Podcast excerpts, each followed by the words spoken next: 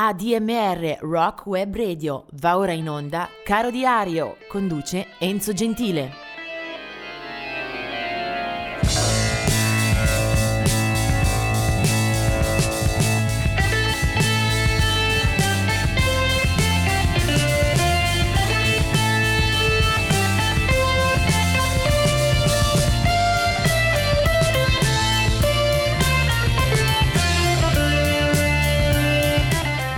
Ben arrivati anche a questo 22 novembre.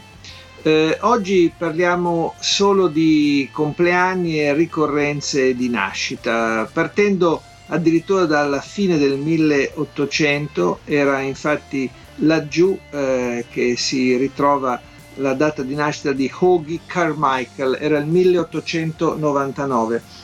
Lui è stato uno dei compositori più illustri della scena americana, uno di coloro che rientrano con tutti i diritti e i meriti nel Great American Songbook.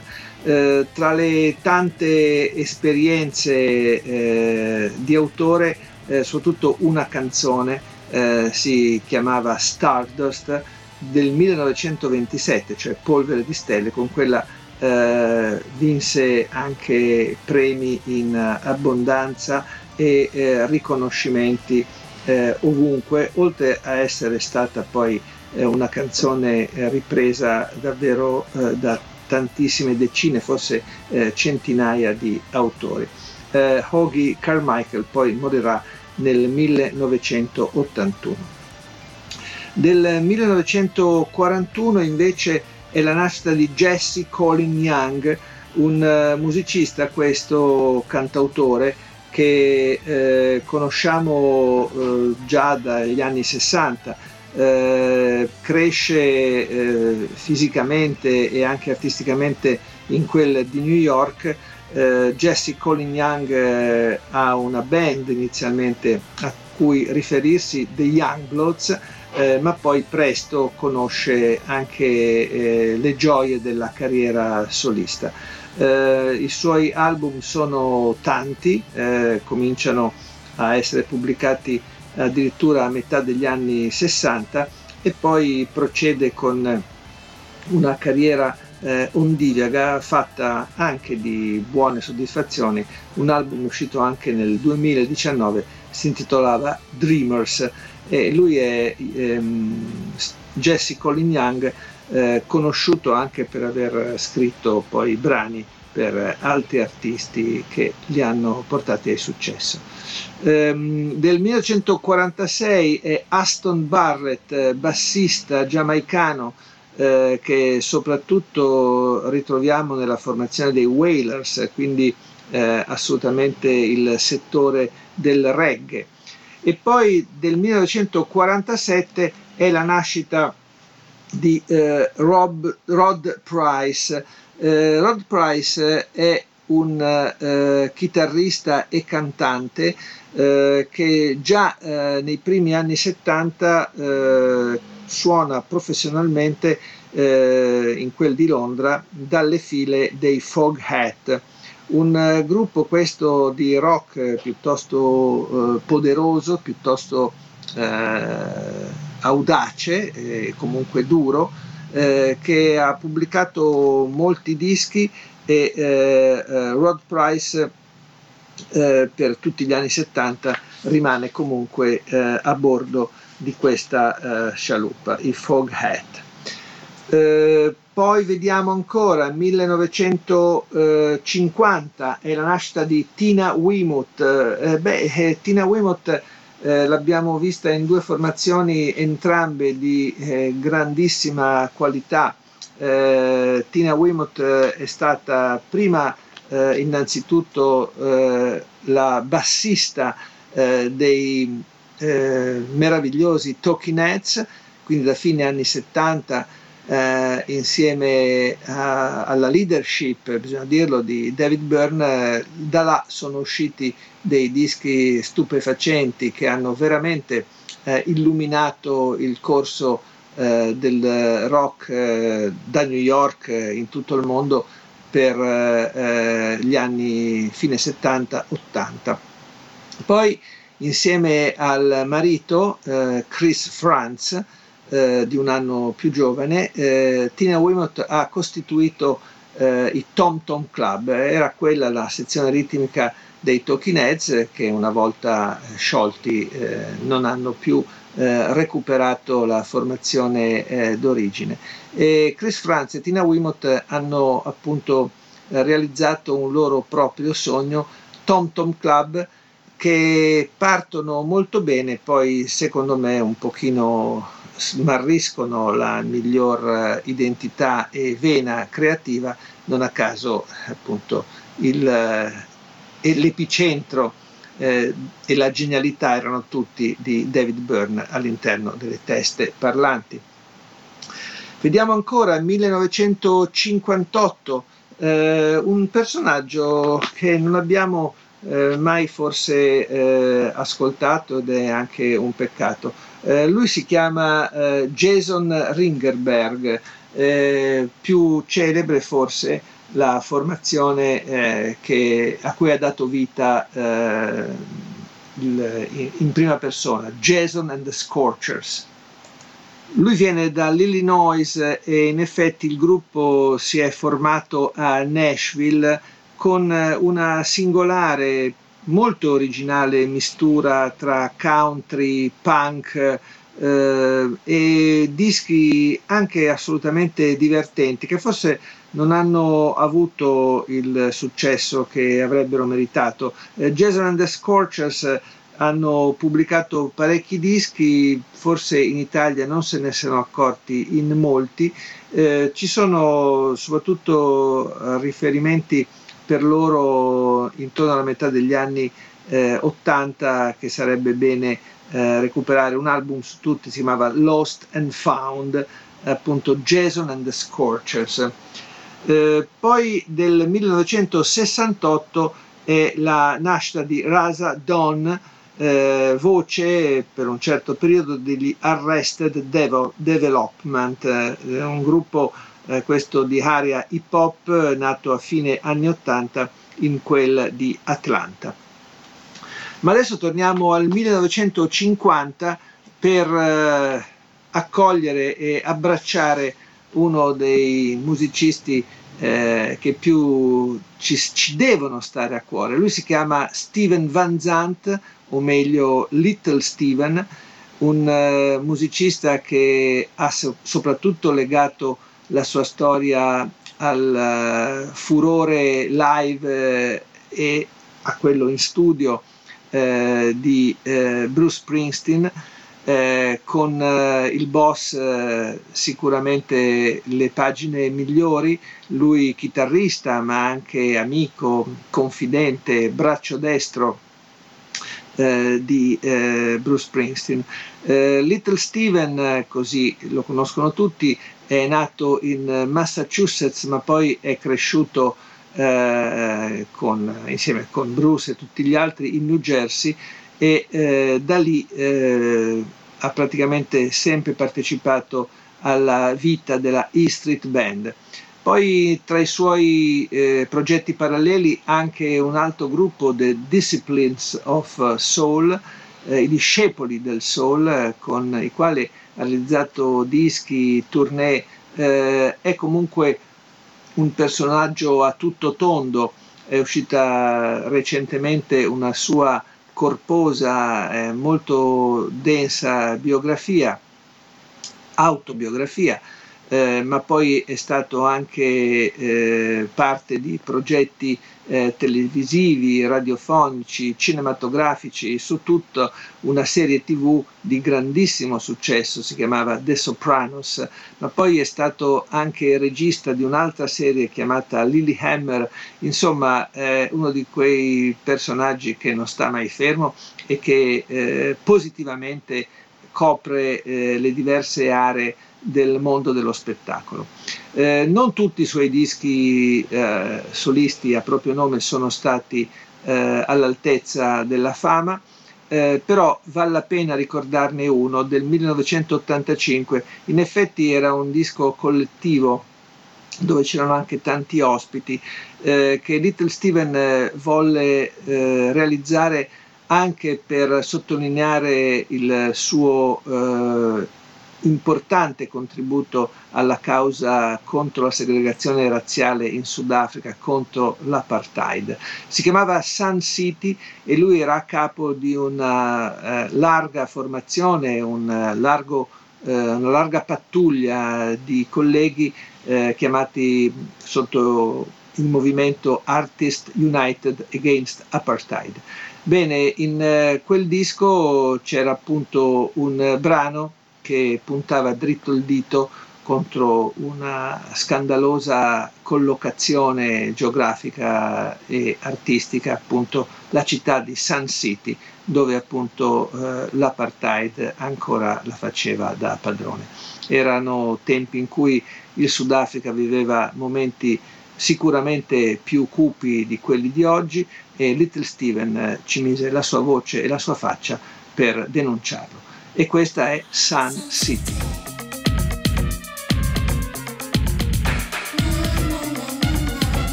Ben ritrovati anche per questo 23 novembre.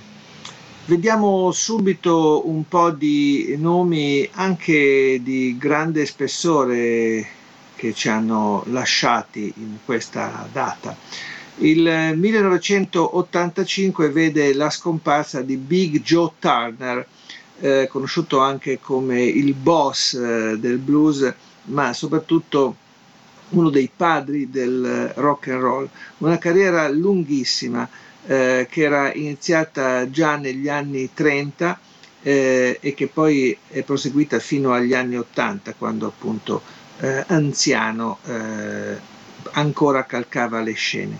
Il suo brano più importante, che soprattutto segna davvero la radice del rock and roll, è quella Shake, Rattle and Roll, che poi ripresero un po' tutti, da Bill Haley a Elvis Presley, ma che esce assolutamente in anticipo rispetto alla produzione ufficiale che poi darà vita all'etichetta vera e propria. Già nel 1954 è una rockstar molto popolare e passando anche per il blues e per la scena della musica nera. Questo è Big Joe Turner. Del 1992 invece è la morte di Roy Acuff, questa volta invece parliamo di un monumento della musica bianca, del country. Del 1995 è la morte di Junior Walker, che conosciamo come cantante e come sassofonista in attività già degli anni 50. Poi nel decennio successivo, nei 60, entra nella scuderia della Motown pubblicando anche diversi dischi di successo, comunque sempre nell'ambito della musica nera. Poi del 2006 è la morte di Robert Lockwood, chitarrista blues, anche questo affonda la sua storia molto in là nel tempo. Nasce nel 1915 e comincia a lavorare proprio sul terreno del primo blues, pubblicando poi per la Chess Record soprattutto e anche per altre label di Chicago. È un chitarrista che vanta nella sua biografia un rapporto stretto, era molto giovane, con il leggendario Robert Johnson.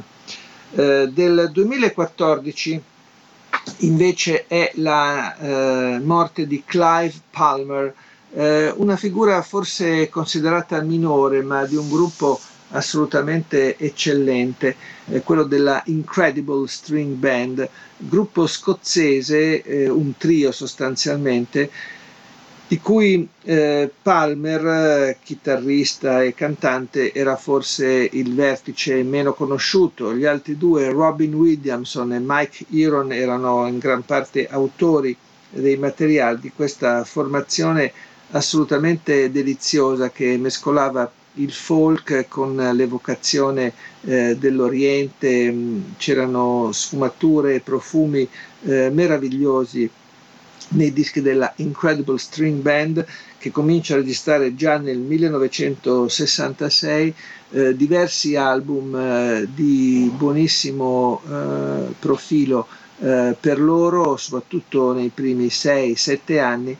Pensate che fu anche uno dei pochi gruppi britannici a partecipare al festival di Woodstock nel 69, e lui era Clive Palmer. Mentre un'altra scomparsa è del 2015, quella di Cynthia Robinson, che è stata più che altro produttrice, manager, imprenditrice nel campo dell'hip hop. È lei che praticamente è stata la prima a realizzare a fine anni 70 un'etichetta, la Sugar Hill, e a ospitare molti artisti che poi avrebbero dato inizio al movimento del primo rap, quello ancora pionieristico di Grandmaster Flash e altri sodali.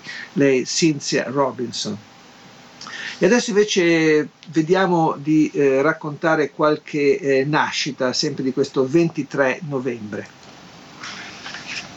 Del 1929 è la nascita di Gloria Lynn, una cantante americana proveniente da Harlem, New York, che ha operato tra il jazz e la musica nera. Poi scompare sempre in quell'area, in New Jersey, nel 2013. Del 1926 era invece la nascita di Robert Lee Burnside dal Mississippi, un straordinario bluesman purtroppo scoperto dall'industria e dal mercato troppo tardi. Comunque i suoi dischi in circolazione ce ne sono e sono tutti molto belli. Del 1939 invece è la nascita di Betty Everett, anche questa è una cantante americana di black music, ha avuto soprattutto un grandissimo successo nei primi anni 60, un artista questa che poi scompare nel 2001, Betty Everett. Del 1966 è Ken Block, chitarrista della Florida, conosciuto per la militanza in un gruppo chiamato Sister Hazel, e del 1992 è Miley Cyrus, che invece tutti conoscono per i grandi successi di queste ultime stagioni. Lei è figlia di Billy Ray Cyrus, nasce nel 1992 a Nashville e già da adolescente è popolarissima come protagonista di una serie televisiva prodotta dalla Disney, si chiamava Hannah Montana, e poi da lì arriveranno già nel 2008 dei dischi che diciamo lasciamo volentieri agli appassionati del pop più leggero. Lei è Miley Cyrus del 1992. Il musicista su cui voglio fermare per qualche minuto, ascoltandolo anche, la vostra attenzione, è invece Bruce Hornsby, che è pianista e cantante nato in Virginia nel 1954. C'è una lunga gavetta alle sue spalle prima che lo si conosca e lo si riconosca anche a capo di una propria formazione, Bruce Hornsby and the Range. È un album, il primo, The Way It Is, molto applaudito dal mercato. C'è il pianoforte, una abilità nel comporre canzoni che sicuramente incontrano il gusto delle masse attraverso una grande circolazione radiofonica. Bruce Hornsby and the Range pubblicano diversi dischi lungo tutti gli anni 80 e poi i 90, senza che quel successo in particolare ritorni con la stessa potenza. Eppure Bruce Hornsby è un ottimo musicista, un ottimo professionista, si è dedicato anche alle colonne sonore, ha poi guidato un altro gruppo chiamato The Noisemakers e si è dedicato anche alla musica tradizionale bianca tra country e bluegrass, ma soprattutto a qualcuno piacerà anche ricordarlo nelle formazioni ultime dei Grateful Dead, dove Bruce Hornsby fa assolutamente una bella figura insieme ai numi tutelari di quella formazione californiana. E comunque il suo successo massimo, spaziando tra le musiche, perché poi avrebbe anche collaborato con diversi jazzisti, è proprio quello d'esordio, e quindi noi andiamo proprio a quel 1986 per ascoltarlo in un brano popolarissimo, rimasto nella memoria della musica più di entertainment. Si chiamava The Way It Is e lui è Bruce Hornsby.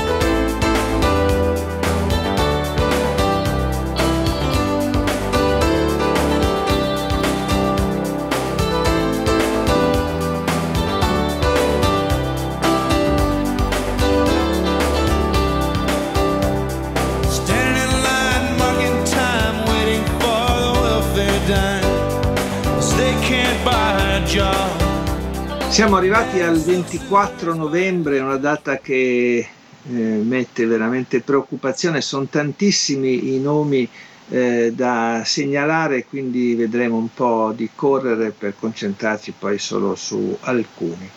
Allora partiamo con alcuni decessi, subito partiamo con due nomi celebrati. 1991 muoiono Freddie Mercury dei Queen e poi Eric Carr, il batterista dei Kiss.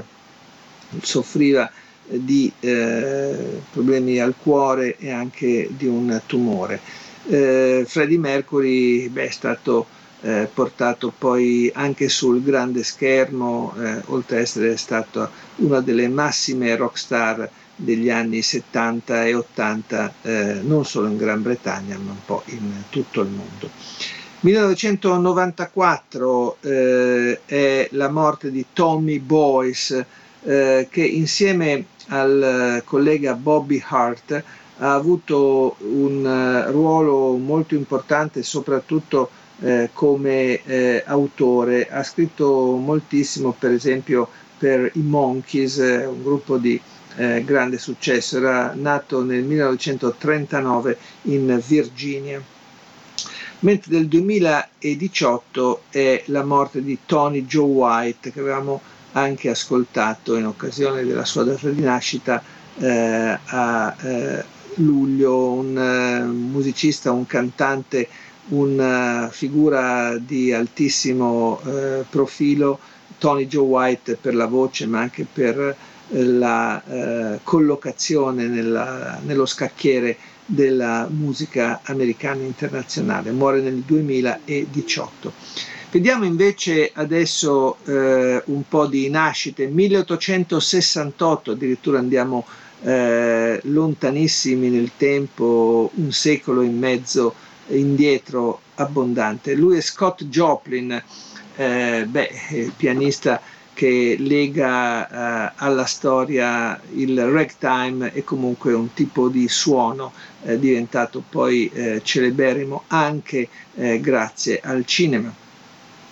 1929 è la nascita di Clarence Fontaine dei Blind Boys of Alabama, anche questa una figura di spicco per chi ha amato un certo suono, una certa vocalità soprattutto del sud degli Stati Uniti, per loro anche delle meravigliose collaborazioni con Ben Harper per dischi assolutamente imperdibili. 1941 invece è la nascita di Pete Best, il Beatles mancato, era all'inizio della formazione in quella di Amburgo, poi qualcosa si spezza nel rapporto con Paul, John e George e verrà rimpiazzato da Ringo Starr, il più famoso dei musicisti che hanno sfiorato l'eternità, appunto, con i Beatles che li ha appena lambiti a livello di storia discografica. Dello stesso anno, 1941, è Donald Duck Dunn, bassista e anche autore di grande prestigio, bianco, eppure ha collegato la sua storia soprattutto al soul, al rhythm and blues, come musicista di session popolare negli anni 60, 70 e poi ancora oltre. Per tutti valga anche lui la citazione, era nel film dei Blues Brothers, nella band che accompagnava Dan Aykroyd e John Belushi. Del 1942 è la nascita di Billy Connolly. Billy Connolly è conosciuto anche per la sua carriera televisiva, teatrale e poi per quella, per quanto ci riguarda, di musicista folk. 1943 il folk qui è veramente di casa, perché è la nascita di Robin Williamson, fondatore e anima della Incredible String Band, ma poi una volta che la formazione si sarebbe sciolta, Williamson si dedicherà anche come arpista, oltre che come cantante, chitarrista e autore, alla musica celtica, al recupero delle antiche leggende e tradizioni. Nel 1945 è la nascita di Lee Michaels, chitarrista, tastierista e cantante. Del 1946 è la nascita di Bev Bevan della Electric Light Orchestra, mentre del 1947 è quella di Dave Sinclair dei Caravan, ovvero siamo nel pieno del Canterbury Sound, formazione questa che ha avuto una grande storia alle spalle e soprattutto ricorda molto da vicino il progressive rock. E poi del 1955 è Clem Burke dei Blondie, gruppo americano, lui ne è stato il batterista fin dalla prima fase, quindi un gruppo, quello nato nella piena tempesta del punk newyorkese, anche se poi la musica che avrebbero suonato era decisamente diverso, il volto e l'anima dei Blondi era sicuramente la cantante Debbie Harry. E poi ancora un tot di date. Del 1962 è John Squire degli Stone Roses, gruppo che fece molto ben sperare alla sua prima apparizione nei primi anni 90. Poi del 1970 la nascita di Chad Taylor del gruppo dei Live, e del 1990 invece Tom Odell, pallido ma garbato cantautore piano e voce per lui, con qualche bella soddisfazione, anche se non nutrita da troppi album. Adesso invece io passo a inquadrare l'artista di riferimento per oggi, che ascolterete, spero, con lo stesso piacere con cui io l'ho individuata in questo mazzetto veramente molto folto di nomi e di personalità. Lei si chiama Carmel McCourt e per tutti il nome della band e del primo disco è proprio il suo, Carmel. È un trio voce, contrabbasso e batteria che con molta originalità pescano tra dischi jazz, soul e gospel, rispolverandoli con il gusto del new cool britannico. Escono allo scoperto nel 1983 con un buon disco d'esordio, cui fa seguito quello che forse è il loro maggior successo, quello che comunque li getta nella mischia e li fa conoscere anche al mercato più generalista. Si chiama The Drum Is Everything e quello di Carmel non è solamente nostalgia, non è un volere didascalico per recuperare le tonalità di certo jazz, di certo swing, di certo soul.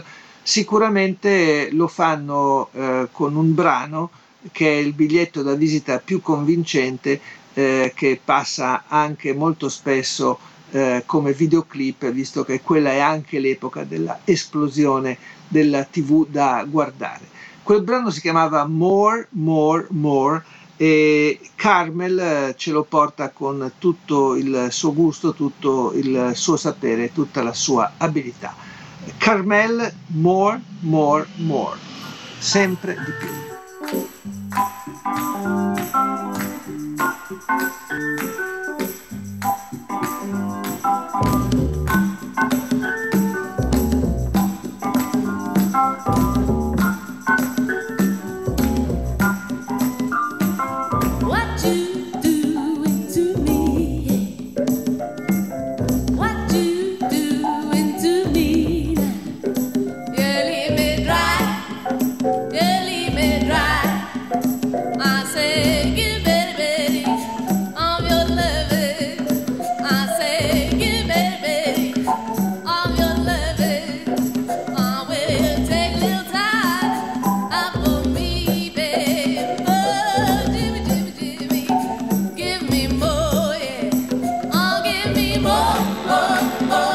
Siamo arrivati al 25 di novembre. Vediamo subito un poker di musicisti che ci lasciano in questa giornata. Era il 1970 quando se ne va uno dei capofila, uno dei maestri del free jazz, Albert Ayler. Nel 93 invece, quindi 23 anni dopo, se ne va un altro Albert, questa volta maestro della chitarra blues, Albert Collins. 1997, Barbara, voce e volto e spirito sempre vivo all'interno della canzone d'autore, della canzone d'arte francese. Mentre del 2007 è la morte di Kevin Dubrow dei duri, durissimi Quiet Riot. Vediamo invece qualche data di nascita. È del 1914 la nascita di Eddie Boyd, americano del Mississippi, specialista e grande testimone del blues come cantante, autore e pianista. Eddie Boyd ha una lunga carriera, era il cugino di Muddy Waters, registra molti dischi anche con la Chess Records, che ovviamente è la casa più importante in questo campo. Poi oltre a tanti dischi, si trasferirà per lunghe tournée in Europa fino a stabilirsi a Helsinki, dove muore nel 1994. Del 1940 è invece la nascita di Percy Sledge dall'Alabama, è uno dei cantanti più rilevanti e più memorizzati della storia del soul, soprattutto grazie a una ballata superlativa che lancia nel 1966, diventa uno standard mondiale, When a Man Loves a Woman, quando un uomo ama una donna, e quello è un successo contagioso, planetario, che si rivela anche in un boomerang parzialmente, perché legherà, incatenerà per sempre l'artista al ruolo di cantore sentimentale, appassionato, specialista in lenti, accorati, brani d'amore, mentre poi la sua storia dirà anche dell'altro. Percy Sledge.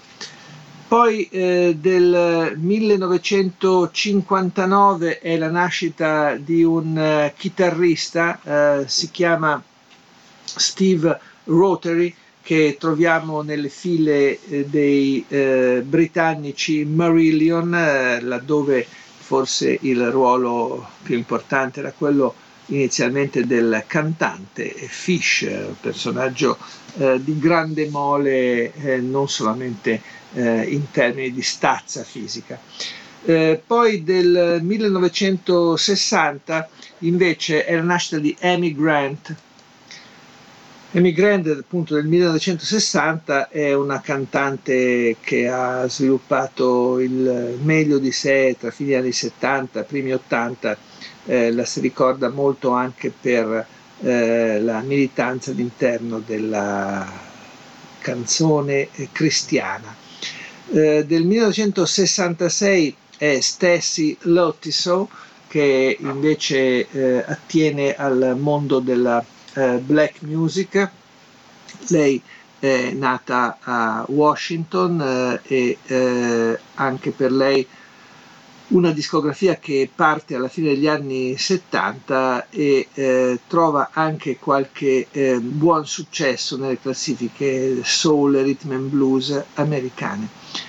Stacy Lottisoe.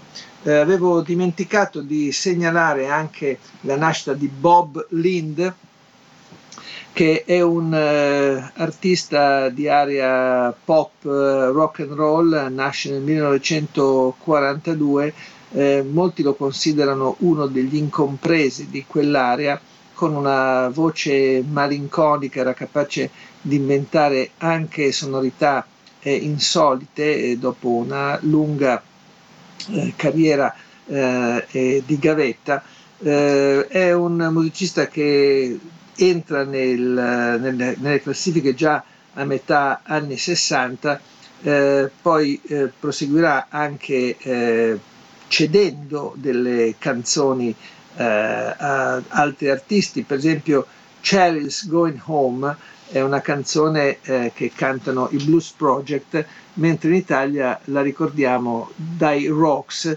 Che colpa abbiamo noi. Questo è Bob Lind. Per chiudere invece la giornata di oggi io mi concentro su un artista di grande qualità, di cui ascolteremo anche qualcosa. Lui è Mark Lanegan, un maledetto, tra virgolette, autore e interprete dalla voce inconfondibile. Nasce nel 1964 e emerge a capo come cantante degli Screaming Trees sulla scena americana del grunge primi anni 70, anche se il meglio della sua carriera giungerà un po' in parallelo grazie ad alcuni dischi da solista veramente eccellenti. Sin dai primi anni 90 riesce a pubblicare album a proprio nome che hanno il fuoco, hanno suoni cupi ma anche una potenza introspettiva eccellente, bravissimo nel cantare brani altrui riprendendo cover e ispirandosi anche alla poetica di alcuni artisti come Nick Drake, come Leonard Cohen, come Tim Buckley. Eppure l'originalità di Mark Lanegan è proprio in quei dischi che si costruisce, si disegna come un vestito su misura. C'è una serie di album con dei brani che segnano un po' la sua apoteosi personale, che poi restituirà anche in alcuni concerti dal vivo, questi non sempre altrettanto convincenti. E comunque dischi come Whiskey for the Holy Ghost, Scraps at Midnight oppure Blues Funeral sono effettivamente tutti da riprendere e da recuperare. Nel disco del 90 che segna il suo debutto come solista, si chiamava The Winding Sheet per la Sub Pop, io recupero questo brano che in effetti è una cover ripresa da Lead Belly, uno dei grandi del blues americano. Si chiamava questo brano Where Did You Sleep Last Night? Dove hai dormito la scorsa notte? E c'è un duetto ospite, Kurt Cobain, che con i Nirvana riprenderà questo brano anche nell'album MTV Unplugged in New York. Ma adesso ci concentriamo su Mark Lanegan, Where Did You Sleep Last Night?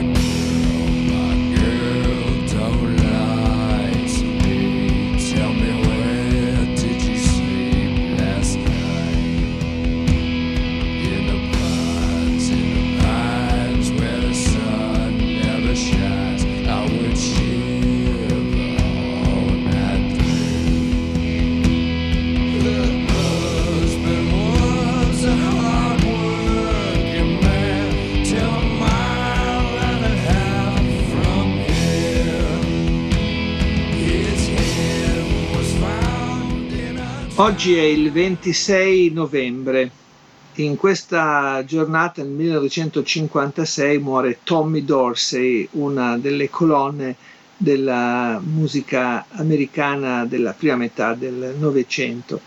1973 invece muore John Rostill, un musicista questo che ha avuto una vita molto breve quanto intensa.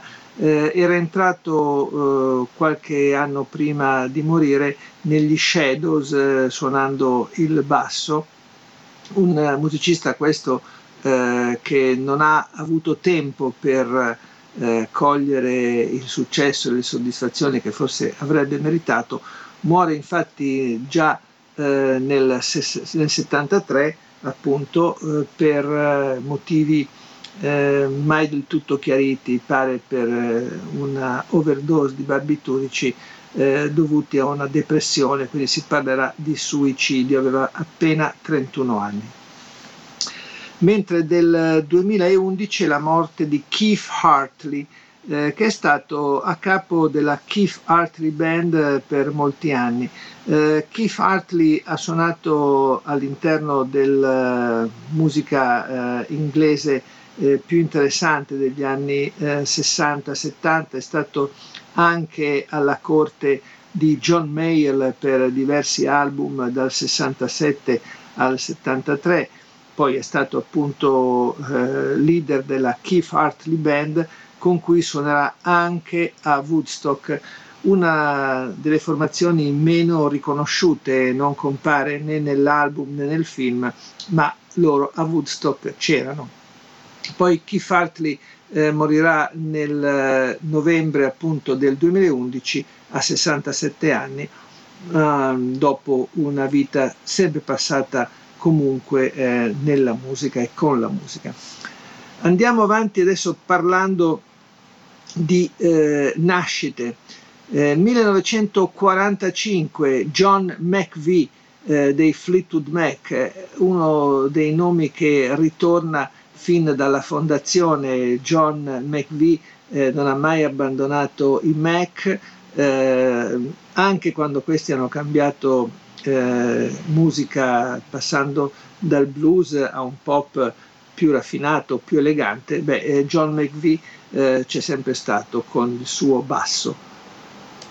Del 1963 è la nascita di Adam Gaynor dei Matchbox 20, mentre del 1990 è la nascita di una delle artiste di maggior successo degli ultimi 10-12 anni.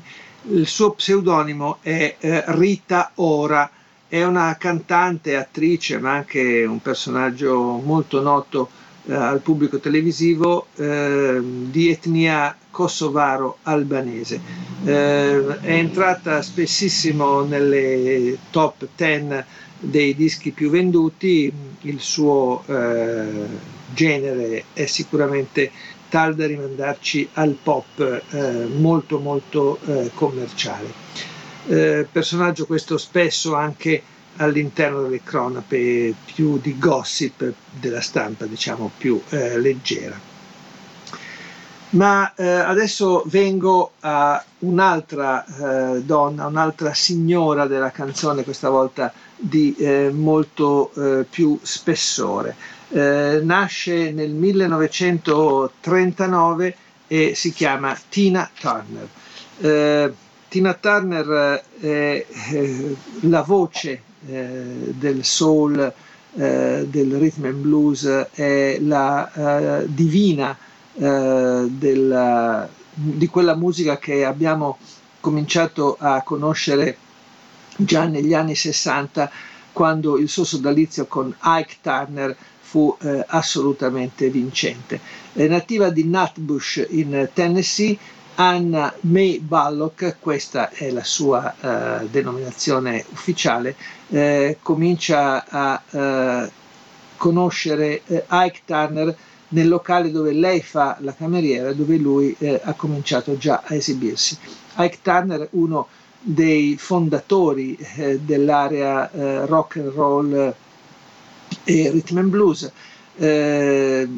Scoppia un idillio, una grande passione, e lei, anche se molto giovane, comincia a frequentare Ike Turner e prova anche a cantare nella band di quello che sarà poi suo marito. La sua qualità, il suo talento sono inconfondibili, e subito si afferma già a fine anni 50, anno in cui, appena ventenne, comincia già a essere una professionista. Entrano spessissimo nelle classifiche dei dischi più venduti. Il produttore celebrato Phil Spector si occupa anche di loro e riesce a comunque entrare nelle classifiche, Tina insieme a Dyke, con un brano intitolato River Deep Mountain High, che è un pezzo rimasto poi nella storia. La sua vita artistica insieme a Ike si esaurisce sostanzialmente nei primi anni 70, quando danno vita a all'ultimo duetto di grande rilievo per le classifiche. Si chiama Nutbush City Limits, è un pezzo autobiografico che va di nuovo in testa alle classifiche di mezzo mondo. Da quel punto in poi le cose precipitano, Ike e Tina si dividono, lui va via via peggiorando per motivi di alcol, di droghe e di violenze a cui Tina è sottoposta. Arriveranno il divorzio e soprattutto per lei una brillantissima carriera solista che negli anni '80 la rende una delle top seller e soprattutto una delle dive assolute della musica internazionale. Però vado proprio a riprendere quel brano che segnò un po' la fine dell'idillio e anche del rapporto artistico, oltre che personale, tra Ike e Tina Turner. Si chiamava Nutbush City Limits ed era del 1973, Ike e Tina Turner.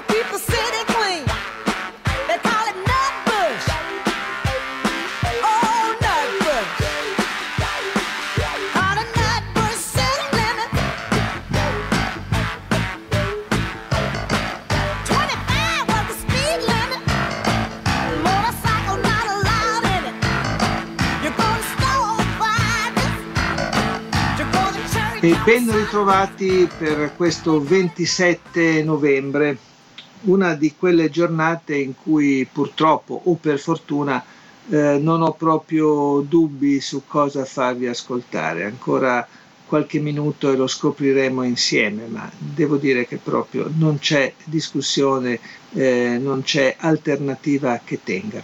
Sono solo date di nascita quelle che ricordiamo oggi. 1935, la nascita di Al Jackson, batterista della formazione di Booker T and the MGs, attivissima negli anni 60 e 70, in quel decennio Al Jackson, 1975, ci lascerà. Poi 1941 è la nascita di Eddie Rabbit, cantante e musicista americano, nato a New York e appassionato, grande protagonista del genere country music. Negli anni 70 ha dei buonissimi successi, poi prima di alcuni album postumi morirà comunque nel maggio 98 in quella di Nashville per un tumore. Randy Brecker del 1945 dei famosi Brecker Brothers, una coppia di fratelli che hanno battuto in largo e lungo centinaia, forse migliaia di dischi, tra i più apprezzati session man della musica americana. 1959 invece è la nascita di Charlie Burchill, un musicista questo che arriva dall'Irlanda, anzi dalla Scozia, scusate. Simple Minds è il gruppo di riferimento per Charlie Burchill, che rimane praticamente lungo tutta la storia della band al fianco del leader Jim Kerr. Charlie Burchill suona la chitarra. Poi vediamo ancora, del 1962 è invece la nascita di Charlie Benanti, batterista degli Anthrax, e sempre del 62 è anche la nascita di Mike Bordin, che è batterista anche lui dei Faith No More, gruppo californiano che si centrava sulla grande qualità di un suono duro, pesante, ulceroso, ferroso, insomma di grande carica espressiva. Questi erano i Faith No More, che qualcuno ricorderà in particolare per le qualità vocali di Mike Patton, che non era alla fondazione ma arriverà ben presto nel gruppo nel 1988-89. Poi vediamo 1965, la nascita di Fiacna O'Brano degli Hot House Flowers, mentre nel 1969 è la nascita di Miles Kennedy degli Arthur Bridge. Ma adesso sul sipario e standing ovation, perché il 27 novembre del 1942 nasceva Jimi Hendrix. E allora su qua è difficile avere dubbi, l'avevamo già ricordato con un brano in occasione della sua data di scomparsa a Londra, 18 settembre 1970. Adesso facciamo un passo indietro nel calendario, 27 anni prima e poco più. Jimi Hendrix nasce in quella di Seattle.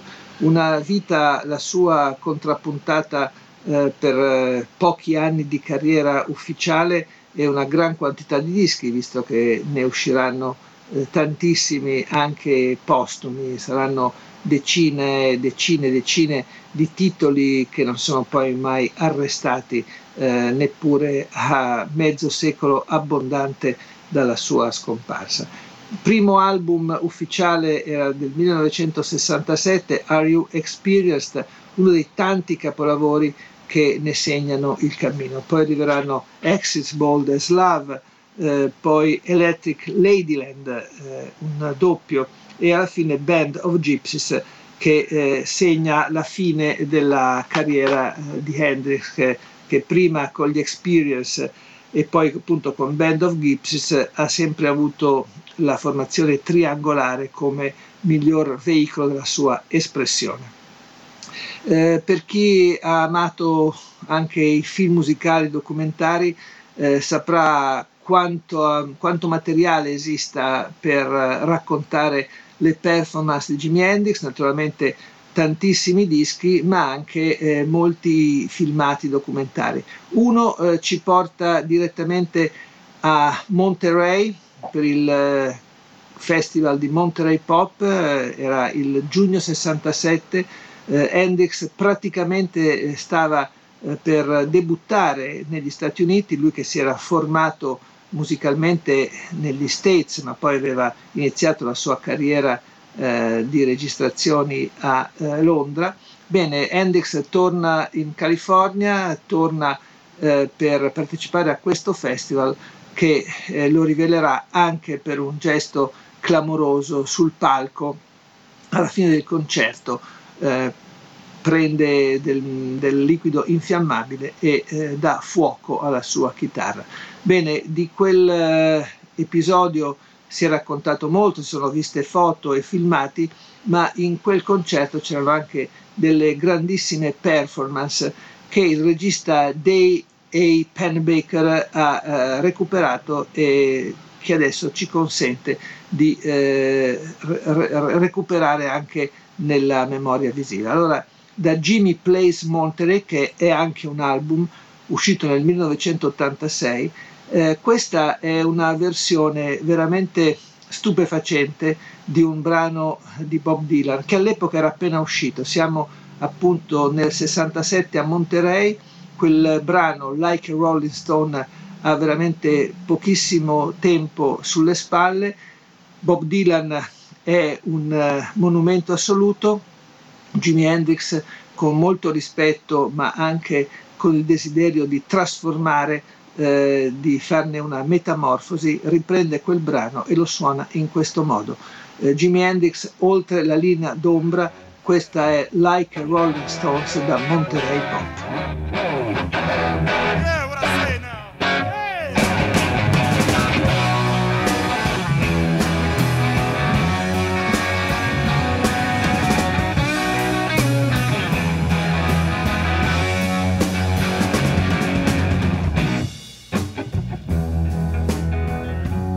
Yes, as I said before, it's really groovy.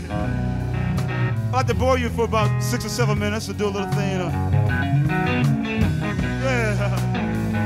Excuse me for a minute, let me play my guitar, right? Ben ritrovati per questo 28 novembre, un'altra pagina da sfogliare per il nostro caro diario.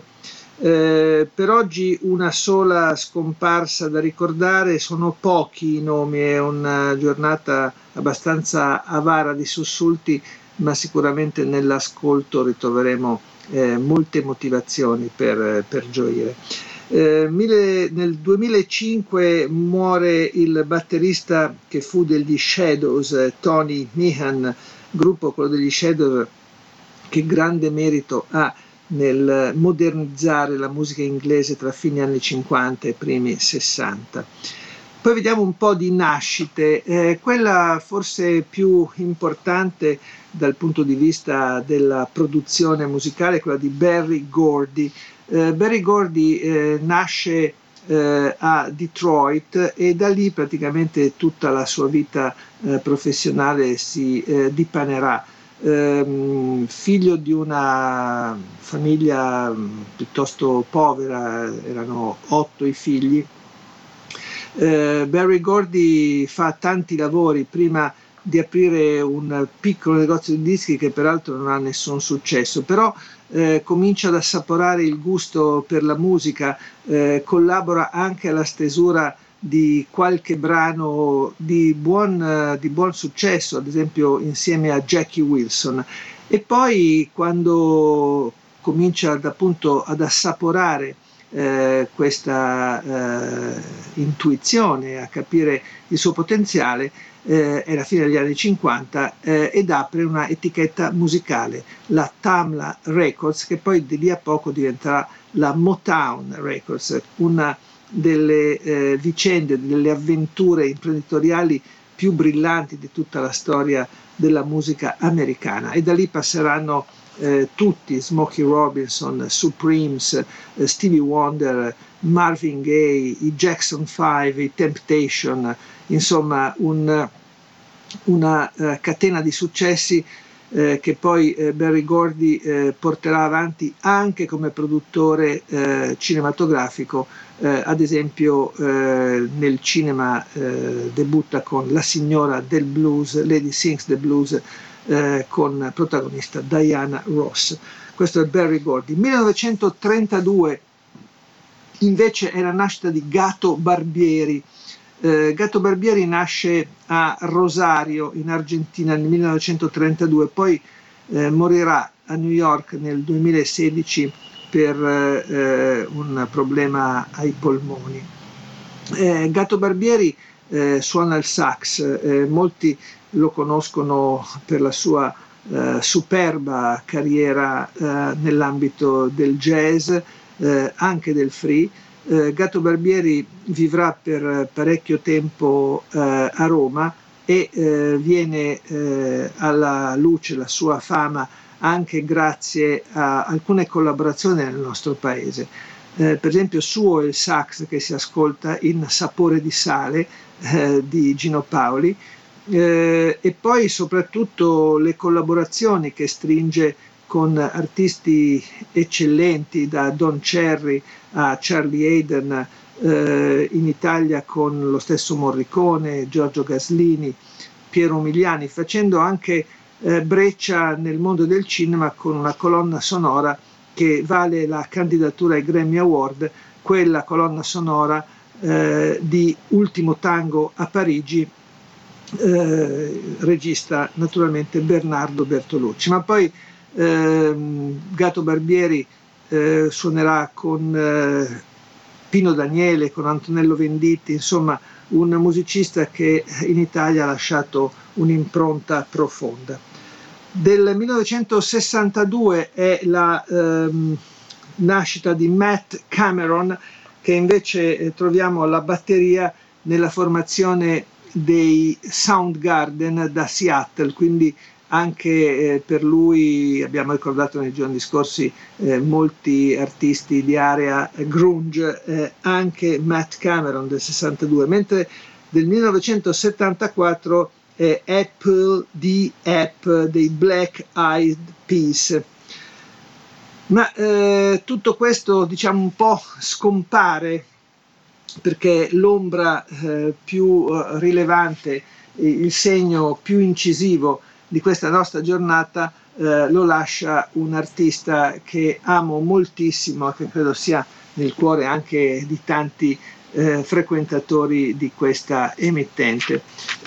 Lui si chiama Randy Newman, Los Angeles 1943, una delle personalità massime della canzone d'autore americana, ma un artista che ha saputo scrivere per il cinema, ha saputo scrivere canzoni magnifiche, ha realizzato album che non si sono dimenticati nel corso di 30, 40, 50 anni.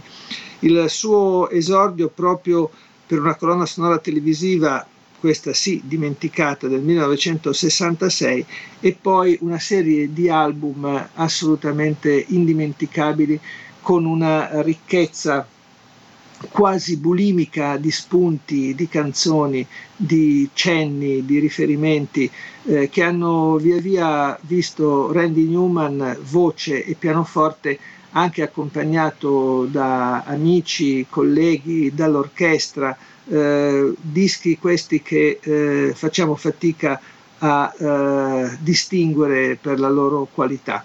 Da 12 Songs a Sail Away, a Good Old Boys, a Little Criminals, solamente per citare i pezzi più importanti dei suoi anni 70. Però per non fare solamente del pensiero lontano nella storia, io ho scelto un disco del 1999, si chiama Bad Love. In questo disco Randy Newman si affida alla produzione di due musicisti di grande respiro e di grandi intuizioni, Mitchell Froom e Chad Blake. Bene, tra le canzoni che lui porta su questa registrazione c'è un pezzo, My Country, che è una piccola sinfonia, è uno dei manifesti assoluti della sua carriera. Lo ascoltiamo per intero, i suoi 5 brillantissimi, intensissimi minuti. Lui è Randy Newman e questa è My Country.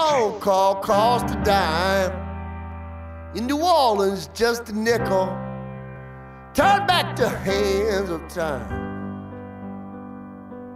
turn back the hand of time. Picture room, window, sofa and some chairs, television turned on for the night. Picture woman, 2 children seated, man lying there, faces softly glowing in the light.